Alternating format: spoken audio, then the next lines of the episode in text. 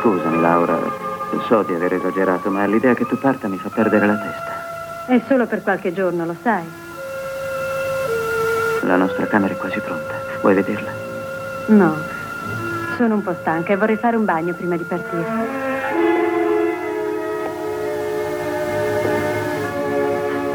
Solo un istante, ti prego.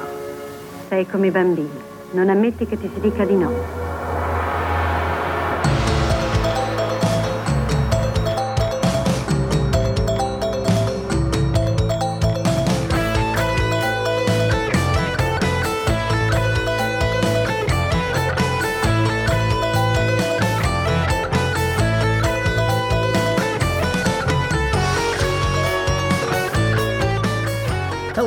Everyone. Welcome back to the Bloody Pit. We've got a, uh, a weird little episode here. I am Rod Barnett, I'm Troy Guinn. and we're just here for a brief uh, check inside the mailbag, mainly because I haven't gotten a regular episode prepped yet, and I'm terrified that if I don't send something out to you people, you're going to run away, you're going to dart away, you're going to find something else to listen to.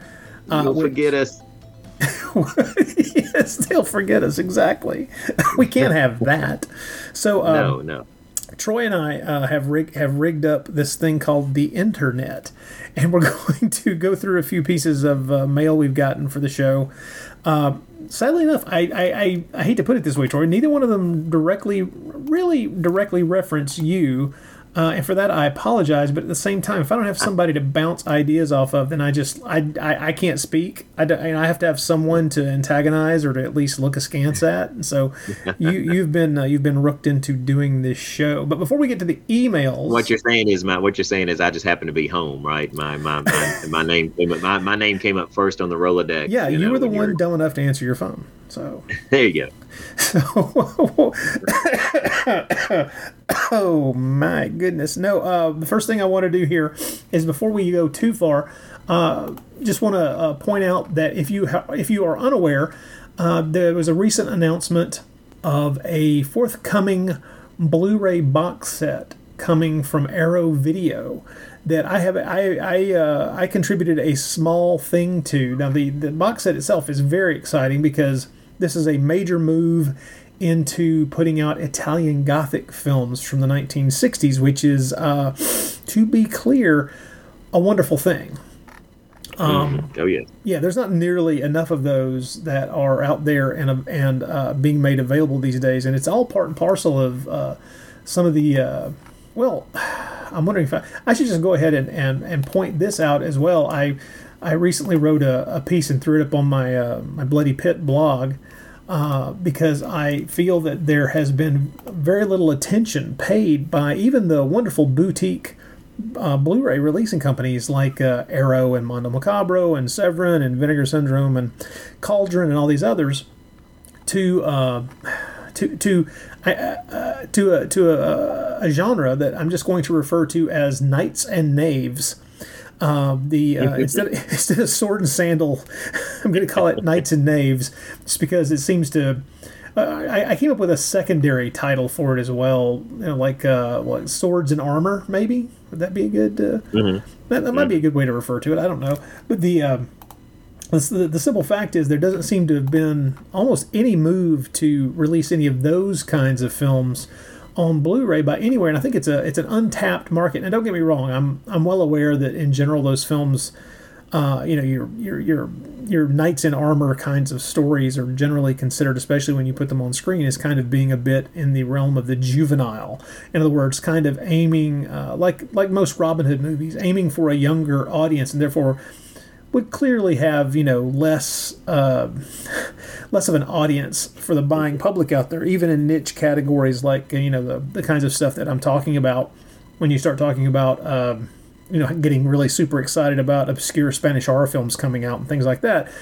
In general, horror genre, that's you know there's more of an audience for that out there that's kind of built in Yeah. but I absolutely love these kinds of films, and over the past few years, I've come to realize just how many of them exist, and how uh, sometimes I forget about them until I just stumble across another one of them and go, "Oh man, that's so cool!" And and you, you know the, the the spirit in which these things are made.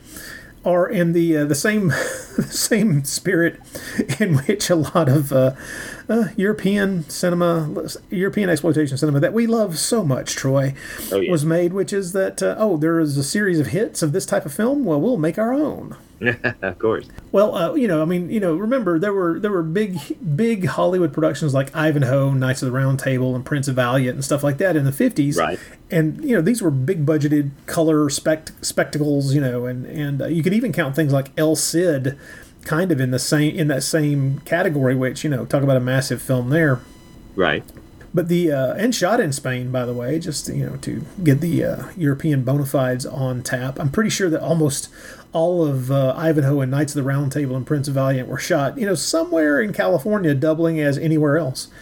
But the uh, the joy of these films is is is, I, like I say, I know that there is well fewer people there there are fewer people who are interested in, in owning copies of these or hoping for big badass special edition versions of these movies but i just wanted to make a uh, a plea essentially a request for uh, these companies to maybe kind of cast their eye this way. I've been very happy recently because some of the Peplum films are finally starting to make their way out onto video. I mean, Kino Yeah, has yeah. been releasing uh, a few of the uh, few of the more obscure ones, and Yeah.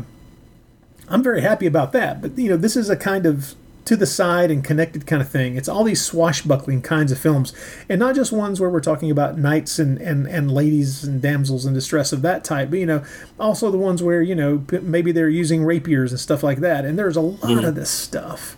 Yeah. Uh, and I, I put together just a, a quick list of I didn't even count it, but I put together a quick list of you know probably about 15 movies of, of interest from this period and posted it up as part of this uh, thing on the on the pit, and just wanted to make make make people not aware that you know this stuff exists out there, and sometimes you can find you know really crappy copies of them uh, lurking around on YouTube and things like that. But these movies really deserve a lot more attention. They deserve some some uh, some love being directed their way. It's just that I'm not sure it's going to happen. Um, I mean, to be honest, I think lots more lots more people. There are ways to get people interested in this stuff, especially in something like uh, 1963's The Invincible Masked Rider, which is an early Umberto Lenzi adventure film from around the time. Oh, cool. Ar- Yeah, it's around the time in the 60s when he was making a lot of these kinds of movies, and of course, everybody was making you know rip off pe- peplums and sword and so, you know sword and uh, not sword and sorcery that came later, but the the the the, the sword play stuff, you know, uh, before it kind of died off with the occasional Hollywood excursion back into it. The, the last really big one there for a good long while was probably something like uh, Excalibur in '81. But the uh, you know things like uh, Knight of a, a Hundred Faces or the Lion of Saint Mark, the Mysterious Swordsman, and that that that one even goes back to the to the 50s. But the one I saw most recently was from 1959 called Cavalier in Devil's Castle. And of course, you know that Oh, great title. I know with a title like that, how can you say no, it can't go too wrong. Yeah. you gotta see that. But you know, other movies like Charge of the Black Lancers and The Black Archer, mm-hmm. Revolt of the Mercenaries, The Seventh Sword. There's just there's so many of these things out there. And when you start looking into the cast and the people who were behind the camera as well, you start to see how so many of these movies would be just ripe for an audience, especially if they were properly packaged. You know, maybe in double or Yeah. you know double features or something like that. I don't know, but um, I mean, you know, the Black Duke. I can remember seeing the the Black Duke years ago on a crappy VHS tape, and what drew me to it was not just you know that it was rapiers and capes and daring do, but it starred it stars Cameron Mitchell. You know, so oh wow. Yeah. yeah, and apparently it was a film made in color, but the the version I saw was in black and white. So there, Hmm. there's you know there's work out there to be done, and there's an audience I think for this stuff. Um, but I mean, maybe I'm wrong though. Who knows? Well, I'm, I'm hereby appointing Arrow to uh, it, uh, to appoint you the curator of the net of a box set uh, of on such an endeavor.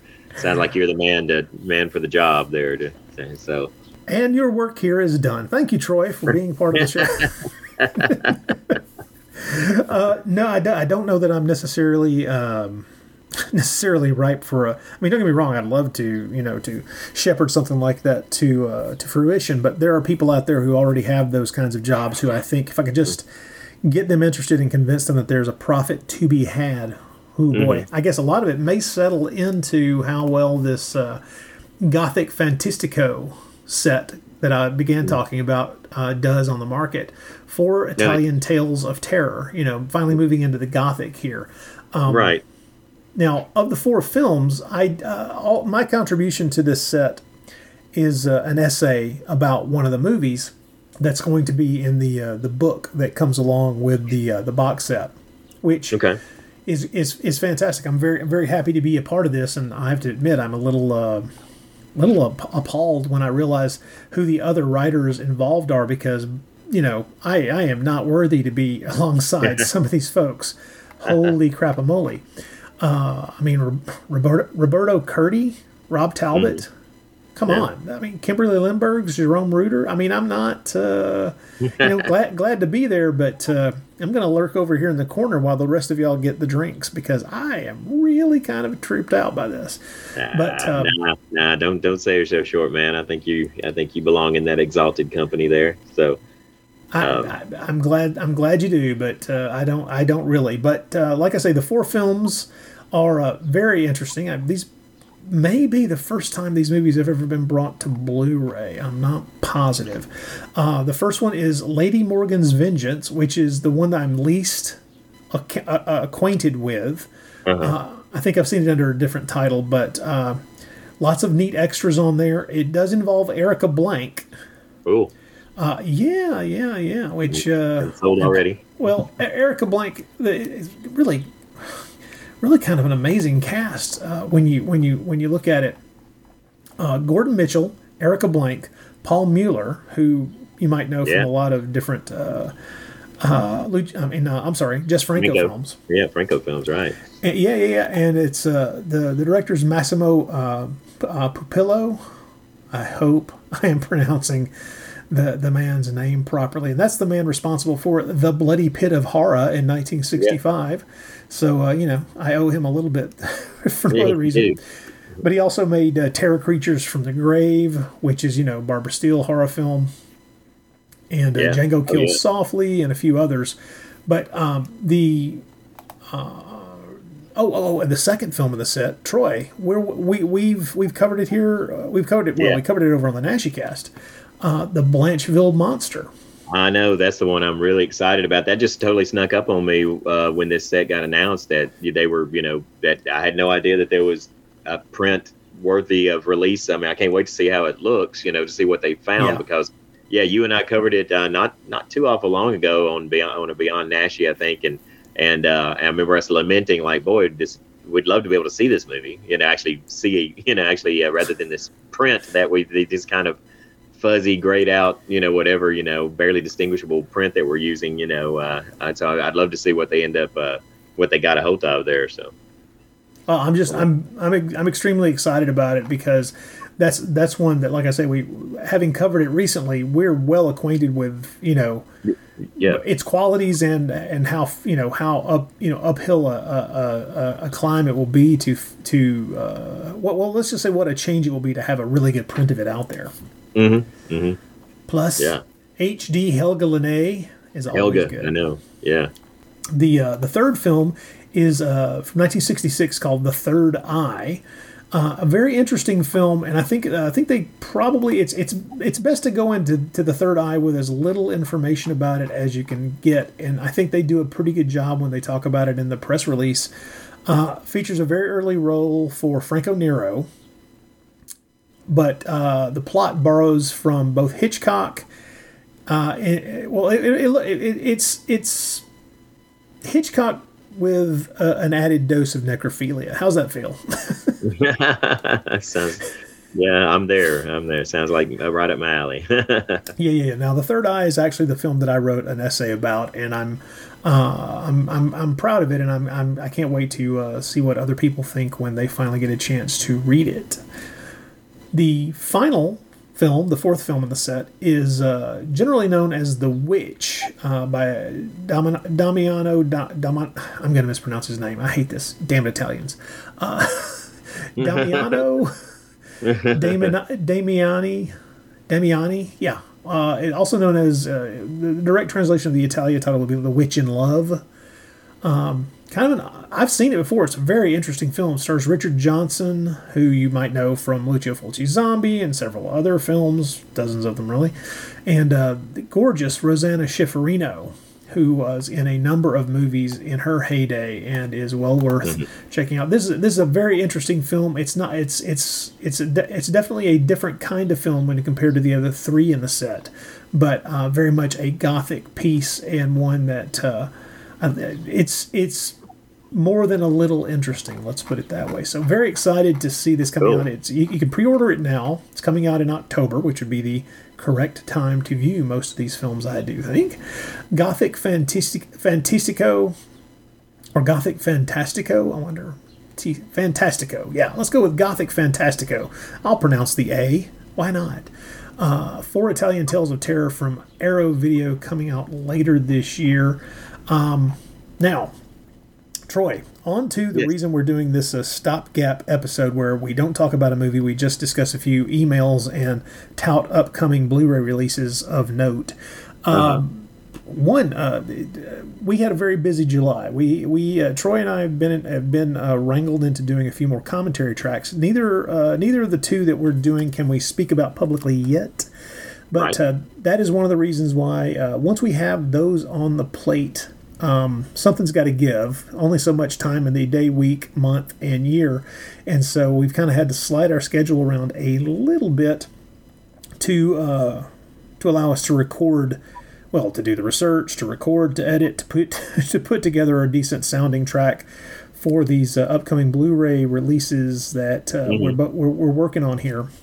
Right. And so, uh, um, the, these are these are things we're working on. These are things that will eventually uh, show up and be something that you can uh, you can uh, listen to yourself. But of course, sadly for those, you will have to pay money.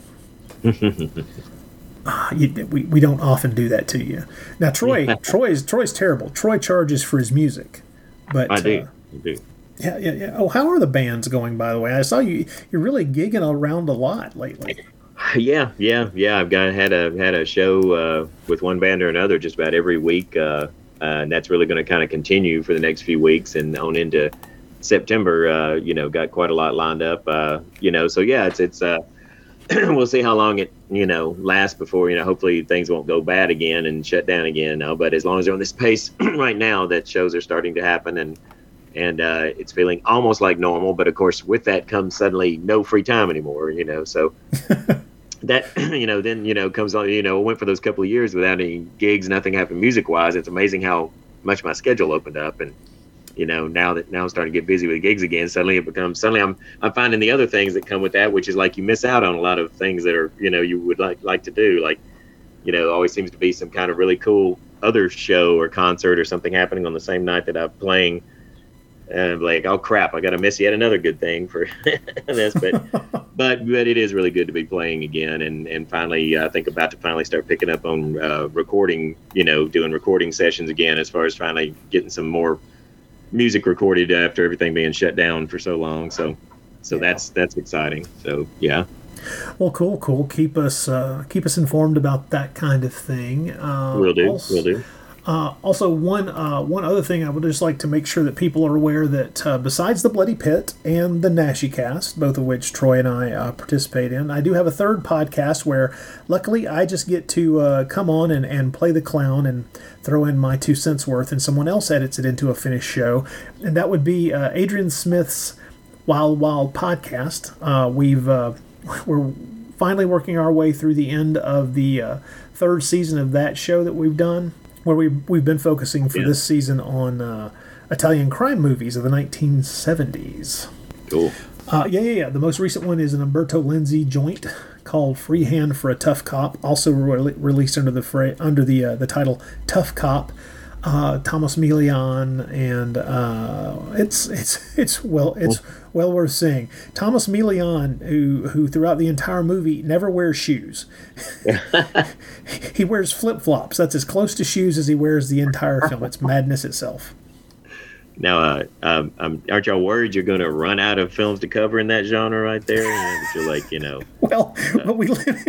yes, of course. How could it, it? It just might happen. No, uh, no. That that is something you could talk about uh, very freely with the the first season of the show we did, where we focused on uh, Italian science fiction movies, where we uh, we were we were able to you know where we did ten. Don't get me wrong, Uh-huh. but uh, you know if we tried to do twenty, we would have been uh, we would have been up against the wall and trying to stretch the uh, the parameters of what we decide is an Italian science fiction movie. I think. But uh, yeah, with the crime with the crime movies, Yeah. eh, I think I think I think we could probably do thirty or forty. and maybe cover one, maybe cover a couple of months output there for you know. Uh, yeah, uh, t- easily, very, very easily. but uh, like I say, just wanted to make sure people were aware of the Wild Wild podcast over there. Uh, ch- Yeah, ch- that's good take stuff. a do yourself a search on the uh, on the podcast app of your choice and uh, check that show out. Adrian tries really hard to keep me from t- from talking too long, which is very difficult. Uh, so the shows round out at about an hour each time, and uh, Maybe you can hey, give me some pointers. yeah, some pointers. Some pointers. How do you make the dumbass shut up? And it's like, now that I think about it, I don't think I, I don't think you two need to be talking. I don't think any communication between the two of you is uh, is is beneficial for me. but uh, we do have a couple of emails. I wanted to uh, uh, do this show to get uh, get these uh, answered on the air, or at least get these ideas out there to a degree. Uh, sadly, the, these are these both of these emails tend to focus on uh, recent episodes that Troy you were not a part of, uh, and for that I apologize. But uh, the knife. Twist the knife. Well, I mean, the, the the the funny thing for me is that I just, I, uh, especially the uh, the email that you're you're gonna you're gonna read out is one that I just I was like, okay, well, there's no way we could talk about this subject without uh, me out without me having Troy talk a little bit about this because this is uh, this is a crazy subject and it's something we haven't talked talked much about if Oh if yeah, at I all agree. on I the agree. podcast before. So. Uh, uh, go ahead and uh, go ahead and let's get to uh, Kurt, our, our man in Sumatra's Yeah, Kurt is, Kurt is actually yeah, Kurt is actually the only man in Sumatra. It's just basically him and a, and a bunch of poisonous monkeys uh, that uh, live on in, in Sumatra here. So as far as we um, know. yeah, uh, but anyway, yes, this is from Kurt. He says, "Hey Rod." Notice it, no Troy there, just "Hey Rod." He says, Well, uh, you know, come on. yeah. He, kn- he knows who the boss is. Let's be true. That's right. He says it's Kurt, the guy from Sumatra. Uh, love the Mechanic cast. So he's obviously talking about the uh, podcast show you did on the Mechanic, the Charles Bronson film. Yep. He says that movie was a perennial network TV favorite of mine and an important building block in the development of the downbeat Weltanschauung that I owe to the steady diet of 70s cinema during my formative years. Yes, that was the time when pessimism, early 70s was the time when pessimism was de rigueur there. So. yes, definitely. He says, I hope you invite Mr. Talbot. That would have been your co host for the mechanic. Yes, Mr. Paul Talbot, who uh, Paul Talbot. has written a couple. Larry. He's written, uh, he's written a couple of books on uh, Charles Bronson's cinema. Yeah. He says, I hope you invite Mr. Talbot and his charming Baston accent back for more. Baston is what he meant. He said it B A A S T A O N, Baston, his charming Baston accent back for more. And I hope you keep drinking deeply of the Bronson font, uh, eschewing the more picked over picks. Ever seen Cold Sweat? Question mark. It features a climactic car chase that approaches a virtual reality experience. Uh, I've not seen that. Did you Cold Sweat?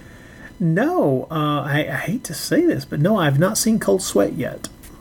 Yeah, I definitely. Uh, neither have I. And the way he describes that sounds like something we need to see. But um, he says, "But how could you get through an entire Bronson cast, even discussing the resurgence of interest in the man attested to by Mr. Talbot, and not even mention the astonishing career of one Robert Bronzi. The, yes, Robert Bronzi. Virtually a one man cinematic tribute show, Bronzi and his cohorts spare not a whit of the Bronson oeuvre and mystique in their quest for ever more exploitive verisimilitude says the gardener the gardener there's a film called the gardener the gardener is about a mild-mannered arborist who must revive his long dormant killing skills to protect his employer's family from murderous home invaders and then he has a in quote in, qu- in parentheses your ass is grass. That must be the blurb. That must be the the movie blurb. It says Escape from Death Block 13 is self-explanatory. No word yet on whether a helicopter figures in the titular in the titular Escape, as I haven't popped this one into the player yet. There's the economically titled Western Once Upon a Time in Deadwood, and uh, yes, as you probably surmised, there is a movie called Death Kiss, wherein Bronzi plays an embittered vigilante taking out the trash on the streets of New York City. Bronzi even go, even goes places Bronson never did. In Exorcist Vengeance, he's a gun-toting priest who executes a punk in an alley in the first scene before taking on an adversary of a more diabolical nature. He says uh, Bronzi doesn't speak English too good, so he either delivers lines phonetically with a thick Hungarian accent, I guess a la Bela Lugosi, or is dubbed by a voice actor who can who can more closely approximate the Pennsylvania by way of Lithuania tones of Charles Buchinsky. He's also that rare action star who can't do action. Says hand-to-hand combat scenes usually consist of a series of painfully slow haymakers and double axe handles, as if from an old Henry Hathaway movie. He says. He says, Ah, let us doubly thank Bronson's legendary prolificness. Not only has it left us a deep bench of steely anti heroes, but think of how many more iterations Robert Bronson and company can produce. And I gotta say, man, this uh, Robert Bronzi is is is a pretty good ringer for for Bronson, man. I, I, I don't know if Oh, you it's checked terrifying. Yeah. it is terrifying. Apparently, his real name was Robert Kovacs. Um, and you know, when you you know when I first looked at the stills, uh, the uh, attachment of uh, pictures that Kurt had put here of a couple of Robert Bronzi films, I seriously thought for a minute that it was was Bronson. Um, you know, it's because he, yeah, you can see totally what they're thinking. This guy's like pretty much carving out a pretty prolific career based just on, hey, let's, you know, I can see how, you know, I can see the mindset here. Let's do this movie, put this out here, and people, if they're not paying too close attention, will rent it thinking that it's a Charles Bronson film. Uh, but this definitely sounds like something that needs to be. Uh, we need we need to check some of these out. Well, that, that's just it. I have to admit that I've been aware of the uh, the, the bronzi uh, phenomena for years now, and I've just Really, say, I, I, it was totally new to me. I had no idea. Oh wow, really? Oh Yeah. well, yeah. No, I I've been aware of it for years, but I've just stayed away from it because they had the they had the smell of you know low budget tripe. But Oh, well, you know, yeah. honestly, maybe low budget tripe is something I need to to, to, to just go, go with, and I, I certainly do on occasion. Don't get me wrong, but uh, Sure. generally the low budget tripe that I enjoy, you know, is of a vintage uh, much earlier than say the Yeah. past ten to fifteen years, and and so uh, maybe I need to kind of readjust my way of looking at these at these things and check one of them out. The the the, the one in which he plays a priest is definitely definitely the one that I would choose first if they were all lined up in front of me. Yeah, Exor- Exorcist Vengeance. Yeah, it's kind of like what this sounds to me is kind of like it's like a microcosm, where it's like a company like uh, what, what's the company that, that does all the rip-off films uh, that are. that Oh, uh, crap! it's not Asylum, Uh, is it? Yes, yes, yes. Asylum. it? It's basically like an asylum for Charles Bronson films, is, is what it sounds like to me. Yeah, and see the, the Asylum, those movies, you know, like the Sharknado crap, things like that, is like that, that's why I've stayed away from these, you know, the, the bronzi films, because uh, I I couldn't even make it I couldn't even make it forty five minutes through Sharknado, and it's like it's I'm, I'm sorry, it's just not to my taste. These people aren't, you know, the Sharknado movies. They're, they're not taking it seriously, and I just Yeah. I'm like, if you're not attempting to sell me what you're doing, why the hell should I care? And therefore, I don't. And Right. uh, the the asylum stuff I've, I've never I've never dug deeply into it. I kind of I, I, I kind of want to just for the, the the joy of it, but it's it's just it seems so. It seems like the the motivations for making the movies are wrong. In other words, you know they're not. It's not people who are doing rip-off cinema, but are attempting to put their own spin on something, trying to do something creative. You know, to take the the the, the various elements that they're ripping off and create something new. They just they seem to be kind of uh, you know guns for hire, half-assing their way through a project. And I, you know, I, honestly, like I say, the thing with Sharknado was if if if you're bored, I'm probably bored, and they seemed bored. yeah, But uh, yeah. I've okay, seen I've, yeah, the couple of times I've tried to check any of their stuff out, yeah, I've not been not been not been very uh, motivated to see more. Yeah, I, I agree. So, Well, I got to say, their But you- their low budget attempt to do John Carter of Mars is something that I've been very curious about. But uh, you'll, you'll, you'll notice that was uh, more than a decade ago, and I still haven't seen it. So clearly, Right. clearly not really just you know pining away to check it out either. Oh, uh, by the way, uh, this will uh, this will do, uh, got out to see Nope finally this afternoon. Oh, did you? Yes, uh, full, hearty, complete, and total recommend. I'm hearing good things. I really am. Yeah, yeah. Yeah, yeah, yeah. I mean, I'm uh, uh, I'm the, I'm the person who absolutely loved Get Out. Uh, thought that Us was brilliant, Oh, yeah. brilliant until the third act, where I felt like he he kind of stretched his metaphor too far, and kind of for me for, for me kind of broke the movie to a large degree. Um, Okay. I, I've not seen it. I, I really enjoyed Get Out, but I have not seen Us yet. Uh, I'd, be, I'd be curious to have your take on Us. I really, really I definitely want to see it. I really, I really, it's definitely one I've been wanting to check out for sure. there's there's so much good in it, but there like like I say, it's the it's the third act where suddenly I'm going, eh, I was with you, but now I'm not. Um, I'm, Mm-hmm. And but uh, gotta say, nope, wow, uh, nice, and I was very very pleased to have uh, another excellent role for Michael Wincott. Yo, he, I love Michael Wincott. Yeah. That gravelly It's- voiced bastard, he's such a Oh joy. God, that guy know he's got one of the best voices ever. I've always, always really liked him. So yeah, I'm glad he's got a good role in it. Then I guess Oh, last time I saw him was just kind of a small. He had kind of a small little cameo in Westworld, you know, in the first season of Westworld, you know, playing an old, old gunfighter robot or old, you know. But uh, Yeah. um, but I've been always, yeah, I never can get enough of him. All right, all right. One more email here. Uh, we've got right. uh, uh, this from uh, Darth Perkins. That's the name he goes by. That's not his real first name.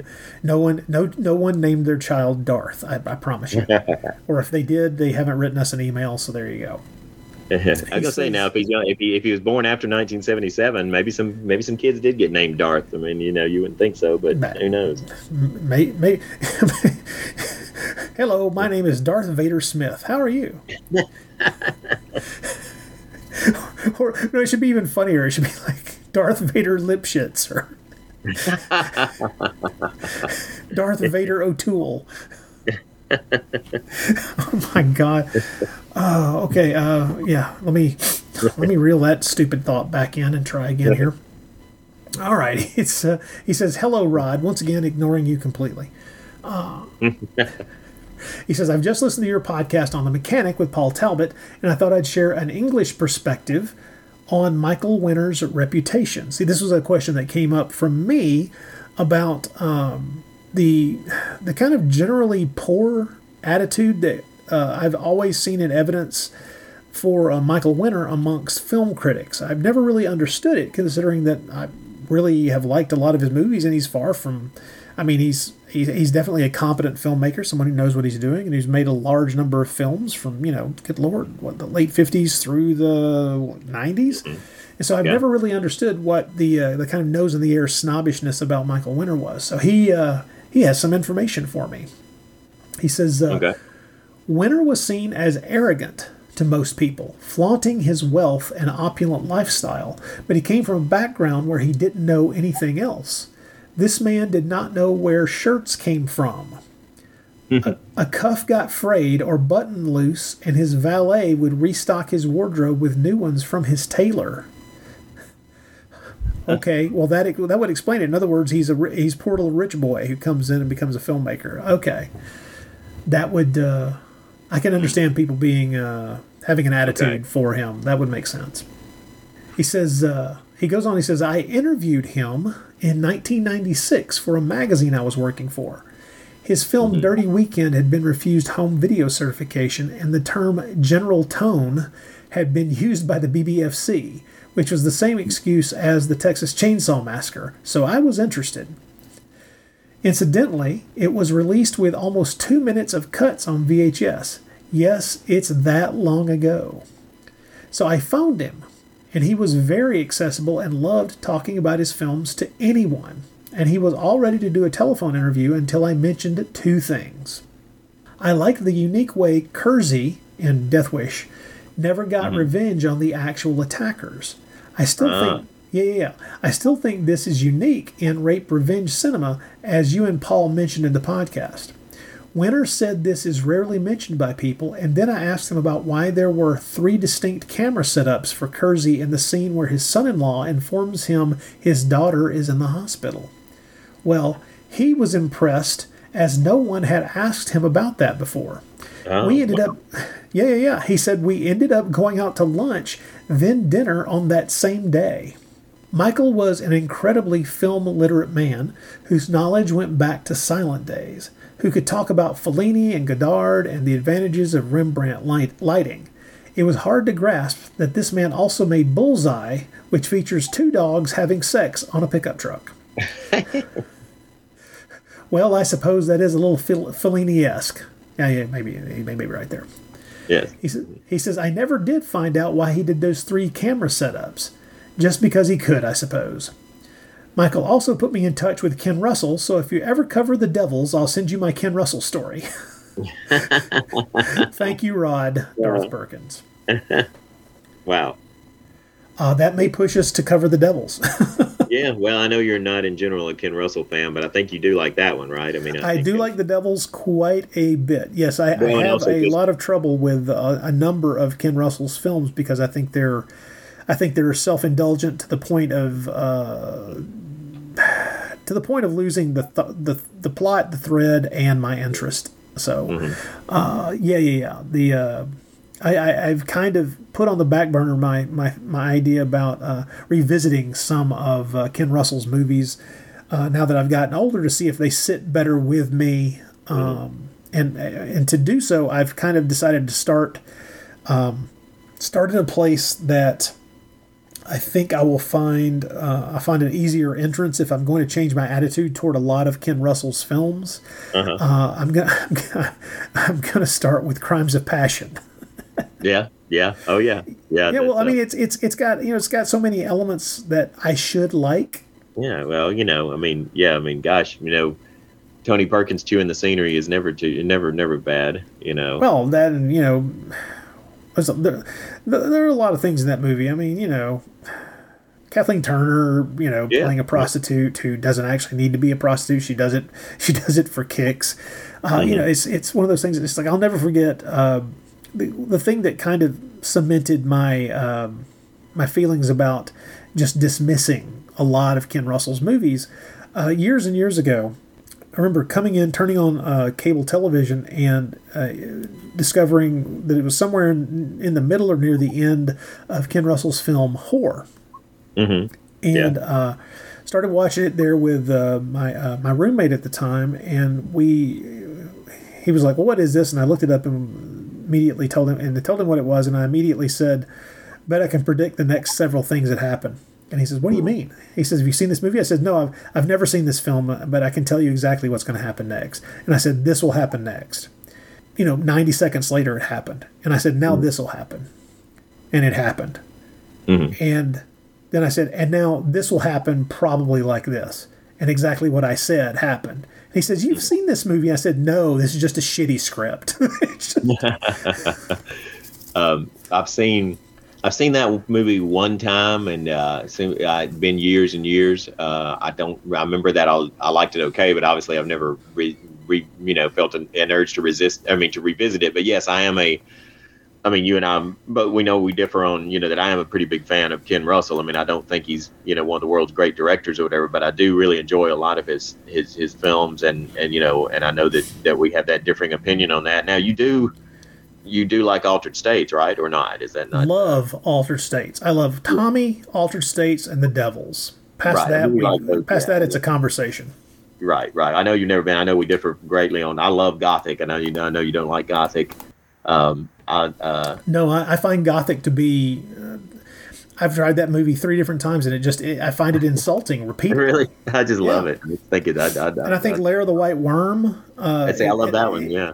it, it's it's so tonally all over the place that it's I mean it, it wants you to take it seriously then it wants to be a joke and then it wants you to take it seriously then it wants to be a joke and it's like fucking decide because yeah, you're you- not you- you you're not you're not dildos, man. How can you not love the huge, huge, huge, huge stone strap-on dildos? I mean, you know that that should have you. hooked well see that's actually one of the things about Lair of the White Worm that pissed me off the most it's like my god what a rich rich kind of uh, set of ideas and it's just it's like it's like watching someone have just brilliant ideas presented to them, and then watching them just stand there and piss it away. It's like, ah, look, we could be doing something interesting with this, but what we decided to do is to pretend that we're jokers and jesters, and it's like, oh, fucking hell, here we go. Yeah, well, I mean, it's it's you don't. I mean, there's you're not going to get too far away. I mean, I mean, even the Devils has some pretty baroque, you know, some pretty high, you know, high. I mean, even as grim as that film is, you know, I mean, it's it's it's got its share of some some, you know, almost campy or you know, just like high, uh, you know, high. uh you know, baroque, I guess is the word. Just, just you know, some out, really out there scenes and, and, and over the top performances and stuff. Yeah, but know. for some I mean, for some reason the scenes in the in in the Devils never they never feel like they they never feel like something that breaks the reality of what I'm watching. Mm. Whereas Gothic, you know, it, it, it honestly constantly feels like in Lair of the White Worm too, it honestly feels like everybody's like, you know, they're they're editing just before the actors turn to the camera and go, Are you enjoying this? It's like, no, I'm not enjoying this, you assholes. Stay on tr- stay on target. oh Lord, but you know, well, well, you know, I think we, you know, I know we definitely agree that you know, just a Blu-ray release of The Devils is just something that I think we all dream of. You know, someday, you know, happening. You know, it just it, it's it's you know, it never really seems to quite get there. You know. Yeah, there's a there's a pretty good bootleg Blu-ray release that I've gotten my hands on. That I mean, it's not like I can honestly say that people should seek it out because it is a it is a bootleg. But at this point, is Warner Brothers ever going to get off a dime and do this? Uh, it's not. I know it doesn't look promising. So yeah, yeah. Oh my goodness. Well, uh, before we go, I just wanted to uh, to bring up this one film that I finally uh, watched just just last night. Uh, it's a movie that I've that I had never heard of until it actually came out on Blu-ray, and I, my curiosity got the best of me. It's a it's from 1974, and it starred Michael Caine, and that was enough for me to go, you know, let me let me check this movie out. And I finally popped it open and watched it last night. Just I, I, I don't know, but my eyes fell on the spine, and you know, and I went, okay, let's let's finally see what this movie is all about. But it's called The Black Windmill. Have you ever seen it? No, I've never heard of it. Honestly, buddy, it is pretty darn great. It's uh, kind of a how would I describe this? A kind of uh, it's a it's a British spy crime thriller. Um, it- it's fascinating. Michael Caine, Donald Pleasence, uh, Delphine Seyrig, who you might remember. Wow, love her. Yeah, yeah, right. Yeah, yeah, yeah. Clive Revill, produced and directed by uh, Don Siegel. It's uh, uh, it's got oh, oh uh, John Vernon. oh man. Yeah. You know, who, who's always playing, who's always good at playing a nasty bastard. I know, I know. It's, I don't know that he's ever played a likable person in in, in any of his career. Fa- famous, most famous for that line. I don't remember the movie anymore. Uh, the, go fuck an iceberg. Oh yeah, God, what was that? Ah, I don't remember Okay. the film. I really can't. That's terrible. I can remember the line, and I can even picture him saying it, but I can't remember the film. Anyway, um, but uh, re- really good little movie. Uh, I was I, I there was a period of time in the uh, late '60s through like the I want to say almost the late '70s. It slowed down by the late '70s, where Michael Caine was just making a shit ton of movies, and much like James Coburn here in the States, where it becomes this thing where there are so many of them that most of them are just kind of lost to the winds. You have to go seeking them out. And you know, I, for most of them, you don't even. For every Alfie, they're like you know, for every Alfie and the Italian Job, there are like three other movies that you've never heard of in your life. You know, yeah, yeah. and this Uh, is no, this is one of them, and it's very very good. Yeah, cool. I have to search that. I seek that out because I love Michael Caine. I watch anything uh, that he's in. I always really one movie I liked a lot of his that I watched several times over the years was the the Fourth Protocol. Yeah, that's from the '80s. I mean, that's when he'd slowed down, but he still was producing like he was still in like three or four movies a year, and just like it was very Yeah. easy to miss some of them. Yeah, But uh, I'll, I'll just I'll just loan you my Blu-ray of this, and then you can yeah. I can, definitely want to watch. you can check you can check it out that way. It's uh it's it's weird. There's so many of these movies. There, there was a period of time when I was going through, like I say, I mentioned James Coburn, but I was going through Mm-hmm. James Coburn's um, IMDb listings and realizing, holy crap, he was in just a lot of really interesting movies in the early '70s when he was, you know, he was considered a very bankable star from you know about the about the late '60s through the through the mid '70s, and it's like, man, there's a lot of, I mean, like, you know, The President's Analyst and Harry in Your Pocket, just so many different movies in there. Just some fun stuff, and the same is definitely true of Michael Caine. That's for sure. Yeah, yeah. no, that's uh, that's cool, man. I'm glad you include me on. I'll be looking forward to, to seeing that one. Okay. Um, and I did want to say one more. Actually, something did come to mind. I wanted to say, ask you real quick was I don't know if we ever really discussed this much, but I've, I've kind of gotten around the t- this time of year here in, in August. I don't know why. I guess just because it's hot in summer, and but uh, I, I tend to want to watch at least do a partial watch or whatever. Once upon a time in Hollywood, oh, and yeah. uh, I was wondering what your opinion on that one was. I don't know Oh, if we ever loved it. that one. Absolutely loved it. Yeah. Uh, as a matter of fact, Me I, too. I, have wanted to rewatch it, but I, I want to make sure that I'm watching the uh, the longer version of it because I still I haven't Mm-hmm. rewatched it since I saw it in the theater. Oh, okay. Yeah, I've like I said, I've seen it two or three times now, and just uh, yeah, just thoroughly enjoy that film. But uh, interesting. Uh, I'm assuming you haven't read the novelization either, or have you? No, not yet. Novelization's interesting because uh, uh, I'll just say that most of the novelization is are not things that happen in the movie, which is kind of makes it kind of cool. Uh, most of the things that are the big events in the movie uh, are actually pretty marginalized or barely referenced in the novel. Uh, the novel really spends a lot of time answering a lot of questions about characters that you kind of in the back of your mind after you've seen the movie, um, and also. Um, and, and some of the scenes are ones that were obviously filmed because even the novelization has pictures on the cover and spine in the back that are from scenes that were obviously filmed and never never used and so those scenes are in the book so it's kind of fun after you watch the movie a couple of times really familiar with it to just read the novelization and just kind of see it fills in a lot of missing information so it's pretty fun that way Cool, cool, cool. Yeah, yeah. I, believe me, it's definitely on my to read stack, but that stack is gigantic. So oh shell god me too yeah yes, I I'm constantly making the mistake of you know being in the middle of uh, uh, two two different pieces of fiction, three different pieces of nonfiction, and at least one, if not more, comic book collections.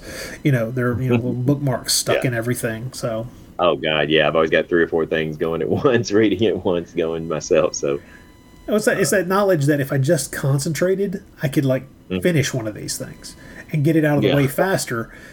And then, of course, add another one to the pile. You know, and then go, oh well, good. And I pluck that, pluck another one off the pile, and keep going. I know I have books stashed in so many places that I just can reach and, and you know and, and read a little bit of that I yeah I almost you know kind of picture myself like you know walking through a house and there's kind of like a book random book on every shelf you know that you put you pick up to read to get you to the next point in the house and you put it up pick up another book you know it's like Yeah. you're going down it's like if you're going down your stairs you know you've got stairs you got one at the top of the stairs you read it till you get to the bottom of the stairs and then you pick up something else you know that kind of thing. Oh well, what, what's terrible is like there's a book I'm reading while I'm at work on lunch break, which is on the you know on the Kindle on my phone, and then there's there's the physical book that I'm reading, and then there you know like I said all the nonfiction. It's it's ridiculous. It's it's madness itself. I, I- anyway, uh, and then of course you know there's the stack of recent comic books. I just picked up the first two issues of this this Hawk the Slayer sequel comic book series. oh my goodness oh that sounds that's a great idea in itself oh, it's a completely crazed idea. I wrote a piece on the on the blog about it a couple months ago, and was finally able this weekend to, to pick up the first two, the first two issues. It's a five issue little mini series, and just the fact that there is a sequel comic book series to Hawk the Slayer, one of the most impoverished sword and sorcery films made in the 1980s. Uh, it's, it's it's and the, and the fact that for some psychotic reason I picked the fucking film up on Blu-ray. There is something wrong with me. That's for sure. Well, hopefully, uh, hopefully they'll do Hundra next. Would be good. So I love. I, I still have the the DVD uh, special edition of Hundra. I, it, I- Yeah. I like Hundra more than I like Hawk the Slayer. I got to be honest with you. oh yeah, me too. Yeah. oh my God, one day, one day I will justify all this uh, Hawk the Slayer uh, information stuffed into my head by doing a podcast about it, and uh, the world the world will shudder. yes. All right. Well, Troy, thank you very much Yeah, for uh, sitting down in front of your computer and allowing me to uh, to to go back and forth with you about these uh, these emails. And uh, we just want to encourage everyone that uh, if you want to send your email to us, the address is thebloodypit at gmail.com. We would love to hear from you. Uh, write us with your uh, ideas, your contributions, your uh, if you ever interviewed any filmmaker that we've been talking about on the podcast, send us that information. Let us know what you thought, and uh, Yeah. we would uh, we'd be thrilled about it. Yeah, I'm really glad that uh, I was home after you went through the list of all your other co-hosts and they were all unavailable. You know, I'm glad that. Uh, Like I say, you're the one that picked up the phone, buddy. no, that was fun, man. Uh, enjoyed it, and thanks everybody. Yes, thanks everybody for reading and give us questions, answer, and tangents to go off on.